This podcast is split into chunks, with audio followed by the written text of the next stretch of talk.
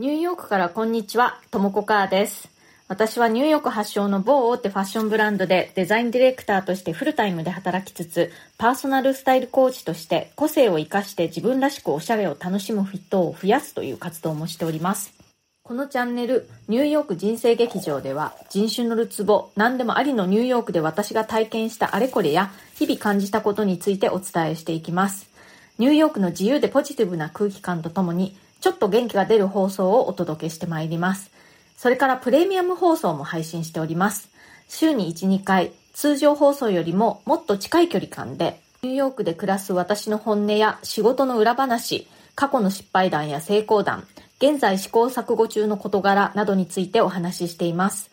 お申し込みは、 Voicy のウェブサイトからの方が、アプリからよりも金額的に断然お得になっておりますので、ウェブサイトからのお申し込みがおすすめです。ご参加お待ちしております。それでは今日もよろしくお願いします。今日はですね、私が自分の洋服を選ぶ上で目指しているあり方というか、まあ状態というか、についてお話ししたいと思います。私はニューヨークのファッション業界で、えーまあ、テキスタイルデザインっていうかね、そのプリントとかグラフィックのデザインの仕事をもう長いことやっています。なので、まあ、あの、ファッションに関しては、まプロということになります。そんな私がね、理想とするというか、まあ、あの、目指している洋服の着方というのは、本当に大好きな服をヘビロテするという着方です。これ言葉で言うと非常にね単純であのシンプルに聞こえるんですけれども実際やろうとするとそんなに簡単ではないなと思っています。というのもやっぱりもうヘビロテしたくなるような大好きな服なり、まあ、小物なりそういうものを選ぶのってそう簡単ではないと思うんですね。大好き、ヘビロテしたいと思えるような要素というのはどういうものがあるかというと、まずはえ着心地ですね。これには素材も関わってくるし、あとはフィット感とかサイズ感なんかも関わってきますよね。それからもちろん見た目。この服の色とかデザインとかがすごく好きだなって思えることですね。そしてそれが、まあ単にね、好きだって思えるだけじゃなくて、ああ、これ自分らしいなって思えることが大事だなと思うんです。であとは、この自分らしいっていうところと少し被る部分があると思うんですけれども、やっぱり着てみて似合うっていうことが大事だと思うんですね。着てみて鏡を見た時に、あら、結構いい感じじゃないってやっぱり思えるものでないと、やっぱりこう大好きでヘビロテしたくなる服という感じにはならないかと思います。まあそんな感じなのでね、もろもろを含めた上でもう心から大好きって思えるような服に出会うのってそうしょっちゅうあることではないと思うんですよね。なのでそういう貴重な出会いがあった時はそれを逃さない。そこで少々値段が張るものであってももし本当にヘビロテして着れるようなものであればね、結局元が取れるんですよね。で、その決断力というか判断力というのは、やっぱりこう、練習を積むことによって、場数を踏むことによって身についてくると思います。で、そこにたどり着くためにはね、やっぱり、あの、多少の失敗というのは避けられないと思います。私もいろいろと失敗してね、あの買ったけどあんまり着なかった服とかもやっぱりあのたくさん過去にあるし中年になってやっとだんだんあの無駄な買い物しなくなってきたかなという感じがしますこんな風にして本当に好きな服だけを買おうと思うとどうしてもその数が自然と限られてきますよねでも私はそれでいいと思ってるんですね自分が大好きでもうこれは100点だって思えるコーディネートが、まあ、例えばその3つあるとしますよね。でまあその3つのコーディネートをもう繰り返し繰り返し着ていれば、まあ、3つしかないといえばそうなんですけれども毎日100点なんですよ。ただコーディネートの数を増やすためだけにねまあいっかっていう感じでこう70点ぐらいのコーディネートをさらに足したとすると、ま、100点の日もあれば70点の日もあるみたいな感じになるわけです。それよりももう潔くそのコーディネートの数は少なくても毎回毎回がもう自分的に100点で大満足っていう方がいいと私は思うんですね。で、まあそこが私が理想としているところと。そこを私は目指しています。私も最初からね、こういう考え方だったわけではなくて、以前はね、やっぱりこう、いろいろと違う服を着なくちゃいけない。こうたくさんコーディネートを持ってないといけないみたいな考え方だった時もあります。なんかね、日本って割とそういう風にこう考えませんか？あの、特に日本のそういうファッション雑誌とかね、こうもう着回し特集とかしょっちゅうやってるじゃないですか。あこういつも同じ格好をしているのは、こう、なんか恥ずかしいじゃないけれども、そんなのはおしゃれじゃないみたいな、そんな風潮がありませんか？でもね、あの、ニューヨークに来てみたら、で特にね、このニューヨークのファッション業界内のすごいおしゃれな人たちを見ていたらね、もうびっくりするほどワンパターンなんですよね。今シーズン私はこれってもう決めたら、もうずっとそればっかり着てる。そんな感じの人が本当に多いです。むしろね、そういうもう自分のベストワンパターンというのを見つけられるかどうかっていうところがおしゃれの鍵って言ってもいいかなと思います。そこが私の目指すところですね。いただいたコメントにお返事していきたいと思います。まずは、米企業で働く私が大切にしている効果的なフィードバックのポイント3点にコメントいただきました。みかこさん、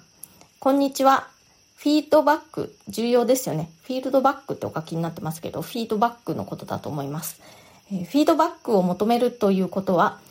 すごいエネルギーがあるということだと思うので、伝え方に愛がなかったり、間違えると壮大なエネルギーが自分を責めたり何かを責めるようなところに使わせてしまう。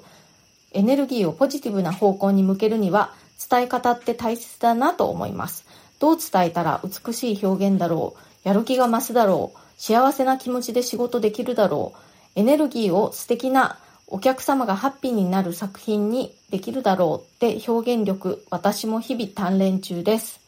はい、みかこさん、コメントありがとうございます。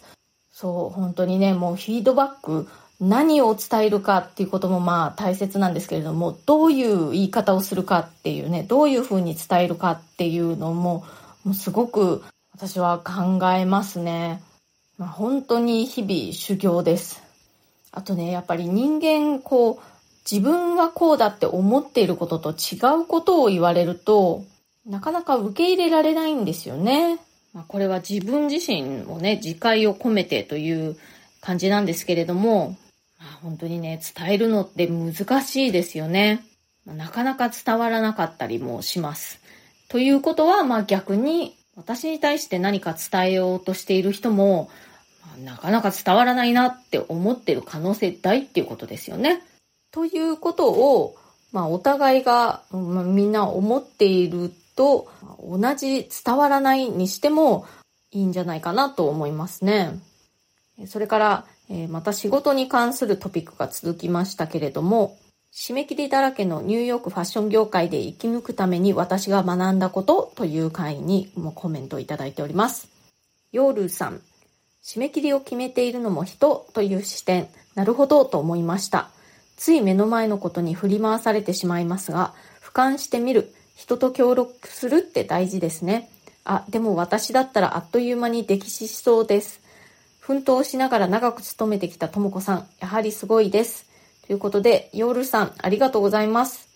いや、私もね、あの、もう締め切りはもう絶対的だって思って、ただひたすら力技で頑張るという感じだった時期もあります。でやっぱりだんだん経験を積むにつれて周りの人たちから学んだっていうところが大きいですね。やっぱりそういうふうにしてあの上手に仕事をしている締め切りをね上手に取り扱っている人たちというのを見てやっぱそこから学んでいったというのが本当に大きいです。本当にね私やっぱりこうやってニューヨークに来て仕事を始めた時にもう、なんていうの、よちよち歩きの赤ちゃんみたいな状態だったと思うんですよ。なので、一緒に仕事をしている人たちから学んだっていうのが本当に大きいです。もうね、キョロキョロ見て、見よう、見真似っていうのをずっとやってきて現在に至るっていう感じがします。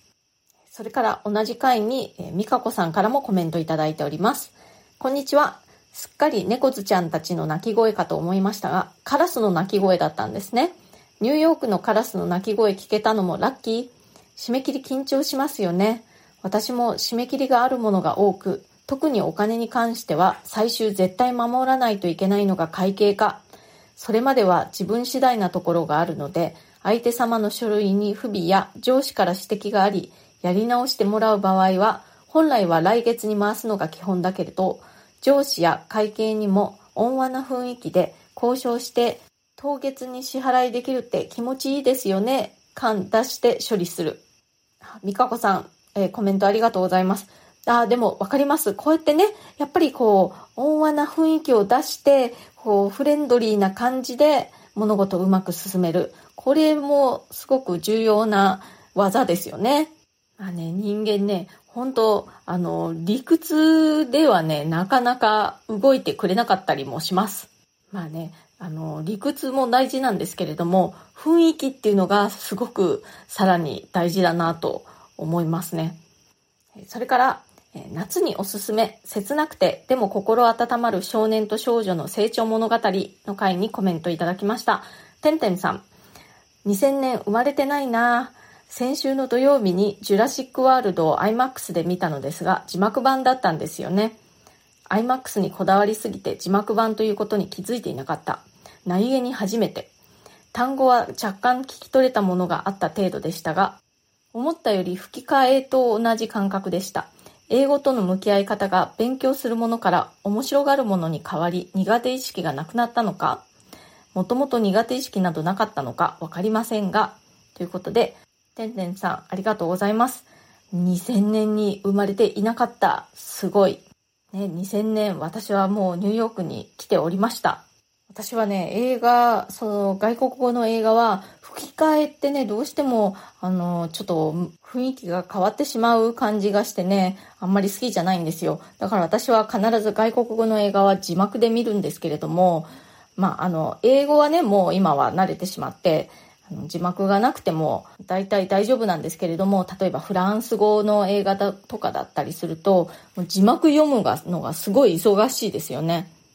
で特にね、あの、ニューヨークでフランス語の映画とか見る場合は、字幕が英語じゃないですか。だからもう、あの、英文の速読をやらなくちゃいけないっていうので、すごく忙しくて、話に集中できないなんてこともね、あったりします。今日はですね、私が洋服選びで目指している理想のあり方についてお話ししました。私の理想は心から大好きって思える服だけを選んで、それをヘビロテするという状態です。100点の日もあれば、まあ、70点の日、80点の日、60点の日があるみたいな感じじゃなくて、もう毎日100点っていうのを目指しています。でね、そのためには別にそのコーディネートの種類いっぱいなくたっていいって思うんですよね。もうね、むしろワンパターンでもいい。自分にとってのベストワンパターンっていうのを見つけられるかどうかっていうのが重要なポイントなんじゃないかなと思っているというお話をしました。今日の放送が気に入ってくださったら、チャンネルのフォローや SNS でのシェアなどもしてくださるととても嬉しいです。それから質問やリクエスト、相談、ご感想などお待ちしております。匿名ご希望の方は、私のプロフィールのところにね、その質問箱のリンクを貼ってますので、そちらをご利用ください。そうすると私だけにメッセージが届きます。今日のお話とだいぶ被るところがあるんですけれども、私が作った、えー、自分スタイルの見つけ方というね、あの動画の無料セミナーがあるんですね。そちらを見ていただくと、自分らしいファッションスタイルを見つけるコツというのをね、私が具体的にいろいろ説明していますので、ご興味ある方は、私のウェブサイトの方から、え請求してください。ウェブサイトはですね、www.myhappystyle.com です。カタカナで Google 検索で My Happy Style って入れてもらっても、私のウェブサイトが結構上の方に出てくると思います。ここに一応リンクも貼っておきますので、えー、そこをクリックしてもらえると、そこにね、あの、今すぐ請求するっていう風に、ピンクのね、ボタンが出てきますので、そこからお申し込みください。そのピンクをボタンを押したからってね、何か恐ろしいことが起こったりとかしないので、安心してご請求ください。はい。えー、今日も最後まで聞いてくださってありがとうございました。それではまた次回、ともこかーでした。